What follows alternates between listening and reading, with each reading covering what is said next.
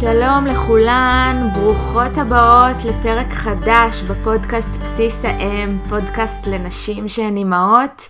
אני חני סער ואני עושה את הפודקאסט הזה ב-26 פרקים האחרונים, אנחנו בפרק 27, איך הזמן עובר מהר כשנהנים.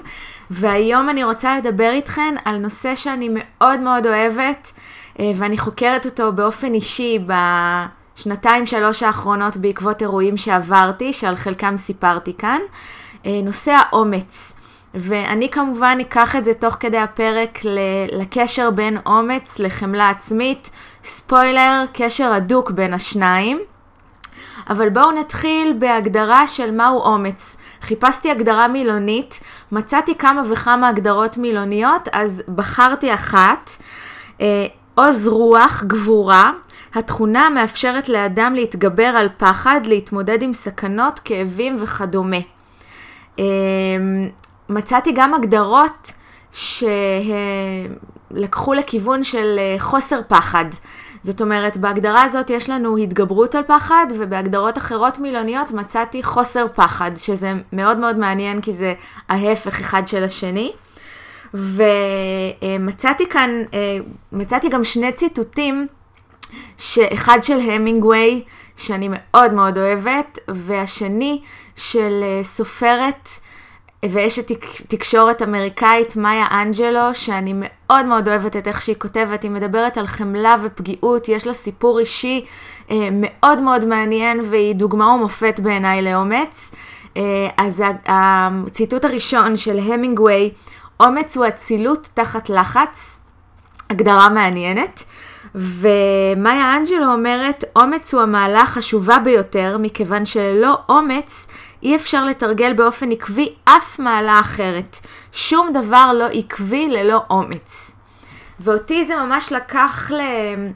למקום של לחשוב על החשיבות שבעקביות והחשיבות שבאימון והחשיבות שבריטואלים ומה שמאיה אנג'לו אומרת בחוכמתה ש, שאומץ הוא אבן הדומינו שמפילה את אבני הדומינו האחרות אה, בנושא של מעלות אחרות. ו, ואם אני הייתי אומרת, אז בעיניי חמלה עצמית שמאוד מאוד קשורה לאומץ, היא אבן הדומינו שמפילה את האבנים האחרות. אולי אה, נצליח ליישב את הסוגיה בפרק הזה, תגידו מה דעתכן בסוף הפרק. אז אני רוצה לספר לכן על אה, מחקר מוח סופר סופר מעניין שנתקלתי בו כשהתכוננתי לפרק הזה. אה, מחקר שנעשה ב-2010 במכון ויצמן על ידי פרופסור ידין דודאי ודוקטור אורי נילי, והם חקרו אה, יחד עם, עם עמיתים מהמרכז גאה וממכון ויצמן, חקרו מהו האזור במוח שאחראי על אומץ. ו, והמחקר הזה היה סופר סופר מורכב, אה, מכיוון שא', אה, יש שתי, שתי תשובות אפשריות למהו אומץ, והשאלה היא איך חוקרים את זה, וב', לעניין של האזור הספציפי של אומץ צריך ליצור מצב שיש איזשהו אירוע אקוטי או מלחיץ ולראות איך נבדקים מתגברים על הדבר הזה. אז מה שהם אומרים שבעצם לשאלה מהו אומץ יש שתי תשובות נפוצות. הראשונה היא להיות חסר פחד, לא לפחד במצב שבו רוב האנשים היו מפחדים, והשנייה היא לעשות משהו למרות הפחד. והמשמעות של האפשרות השנייה היא שאומץ יכול להתקיים רק במקום שבו יש פחד. זאת אומרת, שיש מקום של בחירה, נוצר פחד, עולה פחד, ש, שפחד הוא רגש מכאיב, אם אנחנו משייכות את זה לחמלה עצמית, עולה פחד, והאם אני עושה מה שהפחד מכתיב לי, זאת אומרת, האם אני ערה לפחד ופועלת בעקבות הפחד, או שאני בוחרת אפשרות אחרת. ואז מה שהם עשו, הם תכננו ניסוי שמאפשר לבחון את מה שקורה במוח של אנשים שמפחדים מנחשים, באותה, באותה דקה, באותה שנייה שבה הם מנסים להתגבר על פחד מנחש חי, ואז לראות איזה אזורים במוח עובדים. הם עשו את זה באמצעות, uh, באמצעות functional MRI, שזה המכשיר המתקדם ביותר, המדויק ביותר, שבודק את, uh, את האזורים במוח שעובדים לנוכח כל מיני גירויים. Uh, ובעצם היו שתי קבוצות. על פי רמת הפחד מנחשים, קבוצה אחת, קבוצת הביקורת, היא קבוצה שלא פוחדת מנחשים, אפילו אנשים שמגדלים נחשים כ- כתחביב, ואין להם, להם עניין או פחד מנחשים. הקבוצה השנייה היא קבוצה שדירגו ברמה גבוהה את מדד הפחד שלהם מנחשים. והמשימה שהוטלה עליהם הייתה, הם נכנסו למכשיר פונקשיונל MRI, ומאחורי הראש שלהם מותקן מסוע ועליו נחש גדול, שחובר בקולר מיוחד לעגלה. והמתנדבים לניסוי יכלו לשלוט בתנועת העגלה, להרחיק או לקרב לראש שלהם באמצעות כפתור. והמשימה שהוטלה עליהם הייתה לקרב את העגלה עם הנחש לעורף עד כמה שהם מעיזים, ומה שנבדק בנוסף לפונקשיונל MRI זו התגובה הפיזיולוגית שלהם אה, לפחד. זאת אומרת למדד האור, להזעה, לעוררות הגופנית. והממצאים מראים שבזמן שהנבדקים שפחדו התגברו על הפחד ובכל זאת קרבו את הנחש שלהם, הופעל אזור מסוים בקדמת המוח, והפעילות באזור הזה הייתה חזקה יותר ככל שרמת הפחד של המתנדבים הייתה גבוהה יותר. זאת אומרת, ככל שהם פחדו יותר ובכל זאת התגברו וקרבו את הנחש, הפעילות באזור הזה הייתה פעילות מוגברת יותר.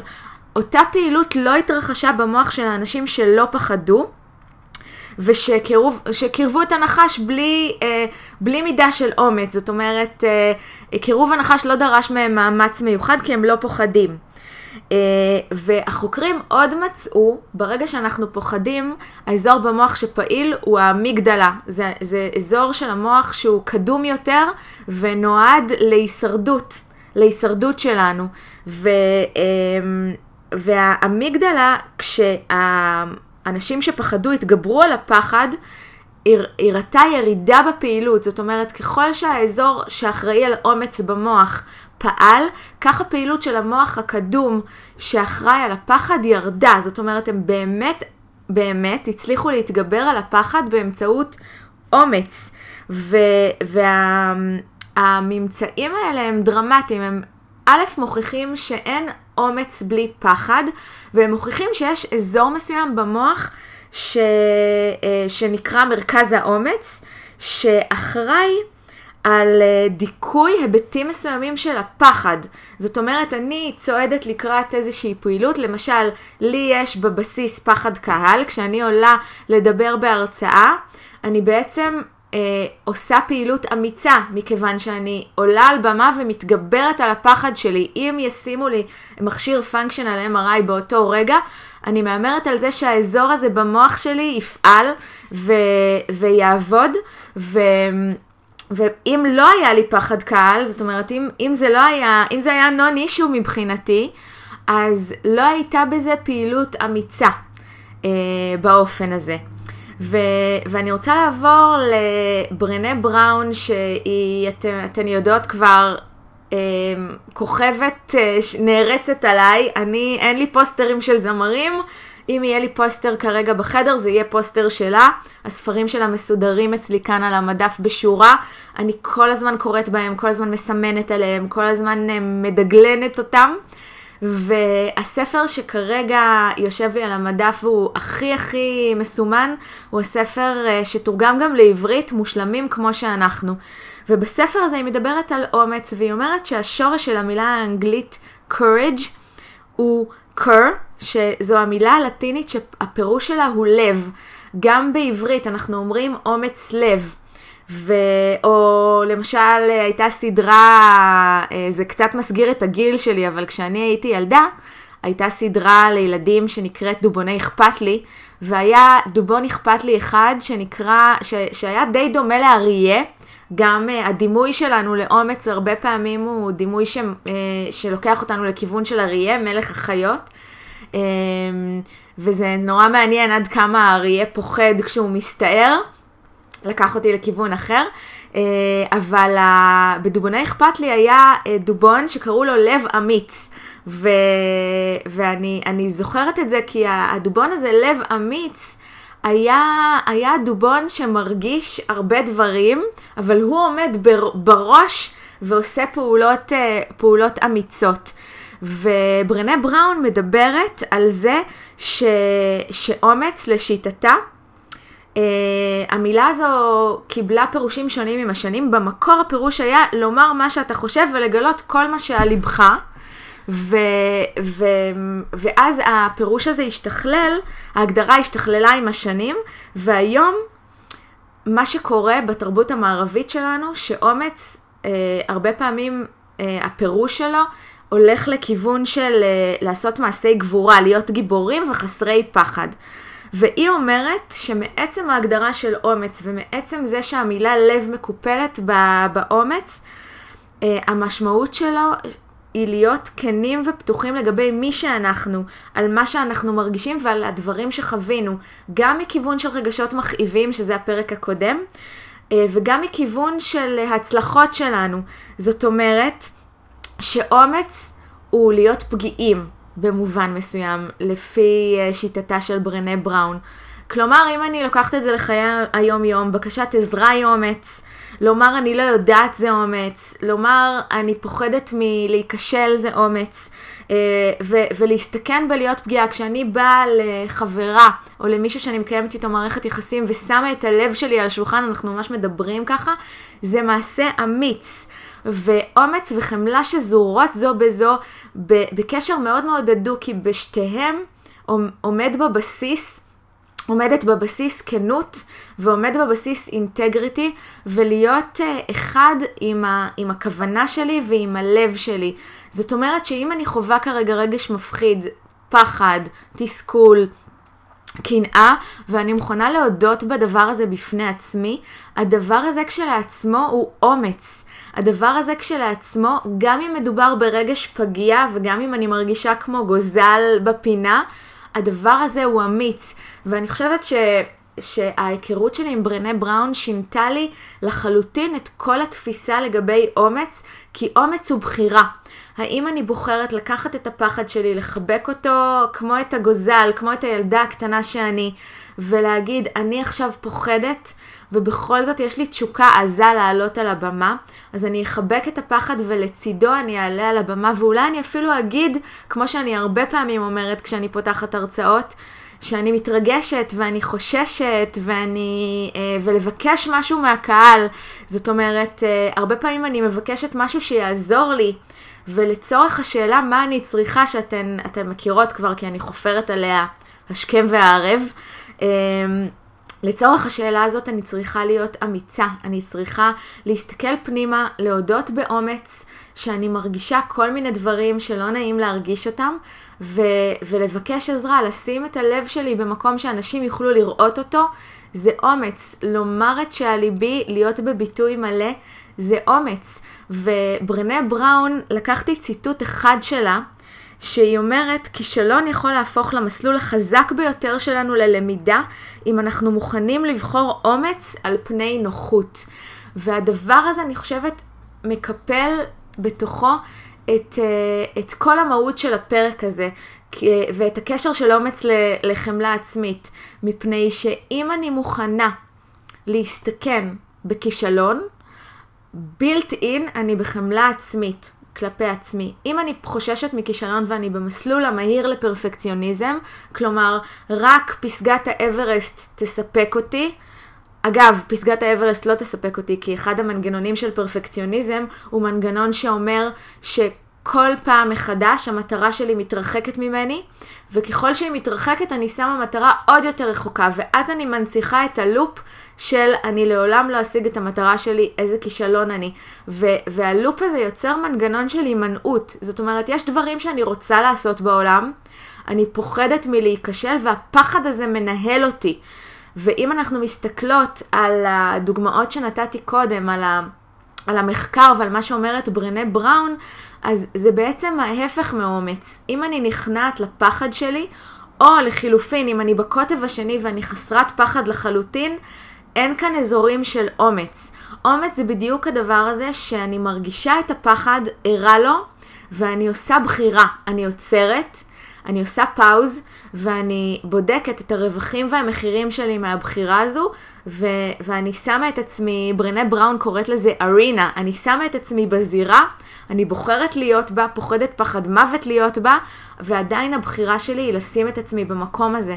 הבחירה הזאת היא בחירה סופר אמיצה, וברנה בראון מתארת שכשהיא התחילה לחקור אומץ, חמלה עצמית, בושה ואשמה, היא... אנשים הסתכלו עליה במין מבט צדדי כזה, אה, של מה את חוקרת את הדברים האלה. עד אז לא, לא הרבה נחקר הנושא הזה, ובטח לא הונגש בצורה שהיא הנגישה, ו, והיא מדברת על, ה, על המקום הזה של הפחד ועל המקום הזה של האשמה, שהיא עצמה חוותה אל מול המחקר, שהיא עצמה חשבה, מה בעצם אני עושה כאן? היא מדברת על זה ב... בסרטון TED, אחד הכי נצפים אה, שיש ל TED להציע. אמ, ו, ואני חושבת שבאופן שבו היא מדברת, היא נותנת modeling לפגיעות ו modeling לאומץ בפני עצמה. ו, ולכן אני מאוד מאוד מתחברת אליה, כי היא בעצם עושה את מה שהיא מדברת עליו, היא פועלת כמו שהיא אומרת, ו, ואת הדבר הזה אני מאוד מאוד מעריכה. אז אם אני, אם אני רגע אה, שוב מתעכבת על, ה, על העניין הזה של פרפקציוניזם, אומץ ו, וחמלה עצמית, אז אנחנו מבינות שככל שאנחנו יותר בחמלה עצמית, אנחנו יותר אמיצות. ודיברנו על זה גם בפרקים הקודמים על, אה, על חמלה עצמית, על הדבר, אה, על הדבר הזה שברגע שאני... אמ, נותנת לעצמי את החופש להתנהל בעולם ממקום של ביטחון וממקום שבו אה, אני יכולה להתנסות, אני חופשייה להתנסות, גם אם אני אכשל, אני יודעת שאני אקום ואני יודעת שאני אהיה בסדר ואני יודעת שמגיעה לי אהבה מעצמי, no matter what, גם אם אני נכשלת, גם אם אני פוגעת, גם אם אני עושה משהו שאני לא גאה בו. אם אני במקום הזה ויש איזשהו baseline של חמלה, בהכרח אני אעשה בחירות אמיצות. זאת אומרת, בהכרח אני אחבק את הפחד, אני אגיד, אני הולכת לדבר הזה anyway. אגב, הסיפור שלי עם הפודקאסט הזה היה סיפור של אומץ בעצם. אני, מאז שאני ילדה, סיפרתי לכם כבר בפרק הראשון, מאז שאני ילדה יש לי חלום ל- להיות בתוכנית רדיו, להיות שדרנית רדיו. ו... והחלום הזה הוא חלום שנזנח במהלך השנים, גם כשראיתי שיש פודקאסטים, שזה לכאורה הפתרון הכי קל, זמין ונוח אה, ל... ל... להגשים את החלום שלי, עדיין סיפרתי לעצמי המון המון תירוצים. אינטגריטי לא היה שם.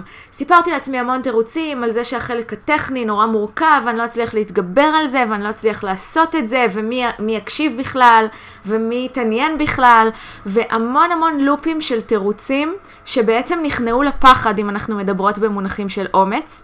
ועד שיום אחד הייתה לי נקודת בחירה, שבה האומץ הכריע, והתשוקה לעשות את זה הכריעה. וזה קשור בקשר הדוק לאירוע רפואי שעברתי, שבעקבותיו הבנתי שהחיים הם עכשיו. הבנתי שהחיים הם בכאן ובעכשיו, ושאם אני רוצה לעשות משהו, כדאי לי להתגבר על הפחד, לשאול את עצמי מה אני צריכה, ופשוט לעשות את זה. ואז גיליתי שהחלק הטכני שכל כך פחדתי ממנו הוא כל כך כל כך פשוט וקל וזמין ודוגמה קלאסית שהפחד ניהל אותי ברמה שלא נתתי למציאות לבלבל אותי. ו... ועדיין בכל פעם שאני משחררת פרק לאוויר העולם אני מתמודדת עם הפחד, אני מתמודדת עם התחושה שאף אחד לא תשמע את זה. ו- ולפעמים אני מקבלת הודעות שאומרות, היי, hey, אני, אני מקשיבה ואני שומעת וזה עושה לי משהו בלב, ולפעמים אני לא מקבלת את ההודעות האלה ונכנסת ללופ עם עצמי. אז אני כל פעם ערה למקומות האלה בתוכי, למקומות שיוצרים בי את, ה, את הפחד ולמקומות שבהם אני יכולה לבחור אחרת, חדש ואחרת. לבחור לצד הפחד לעשות משהו שהוא לא בטבעי שלי, כי הטבעי שלי כפרפקציוניסטית הוא להימנע.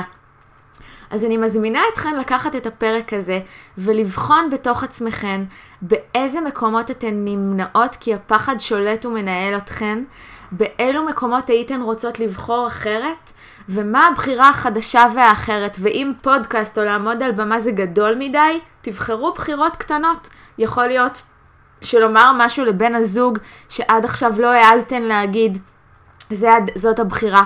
יכול להיות שלהתנצל בפני הילד שלי, זו הבחירה האמיצה. יכול להיות שלכתוב משהו, זו הבחירה האמיצה, גם אם אף אחד לא יראה את זה. תצקו לדבר הזה את העומק ואת התוכן שלכן. אז אם אני מסכמת רגע, אז דיברנו בעצם על ההגדרה של אומץ ועל ההגדרה השגויה לפי האומץ הוא חוסר פחד. דיברנו על... Uh, על המחקר ממכון ויצמן שמראה שבמקום שיש בו אומץ יש גם פחד בהכרח. דיברנו על uh, ברנה בראון ועל uh, אומץ לב ועל איפה הלב שלנו בתוך האומץ ועל הקשר בין אומץ לחמלה עצמית ו- ודיברנו על זה שככל שאני uh, מסכימה להיכשל, אני יכולה יותר לצמוח ויותר להיות אמיצה. ודיברנו על הבחירה, על אפשרות הבחירה ועל כוח הבחירה ועל המקום הזה שבו כשאני בוחרת בחירה ולוקחת את הפחד איתי בכיס, אני עושה בחירה אמיצה. ואני מזמינה אתכן לעשות את הבחירות האמיצות שלכן ולשתף אותי כמו שאתן עושות. אה, אתן מוזמנות להוריד אה, את האפליקציית הפודקאסטים של, אה, של אפל ולחפש את בסיס האם כדי לקבל את הפרקים ישירות לנייד שלכן, או אם יש לכן אנדרואיד, אתן מוזמנות להוריד את אפליקציית SoundCloud. וכמו תמיד אני אשמח אם תדרג, תדרגו את הפודקאסט כדי שהוא יוכל להגיע לאוזניים נוספות. ו... ואני הכי הכי אשמח לקבל את התובנות שלכן, את ההערות שלכן, את השיתופים שלכן, הרעיונות לפרקים נוספים, תמיד תמיד שמחה לשמוע. ותודה לכן שהאזנתן, ושיהיה לכן יום אמיץ ומלא מלא מלא בחמלה עצמית. ביי!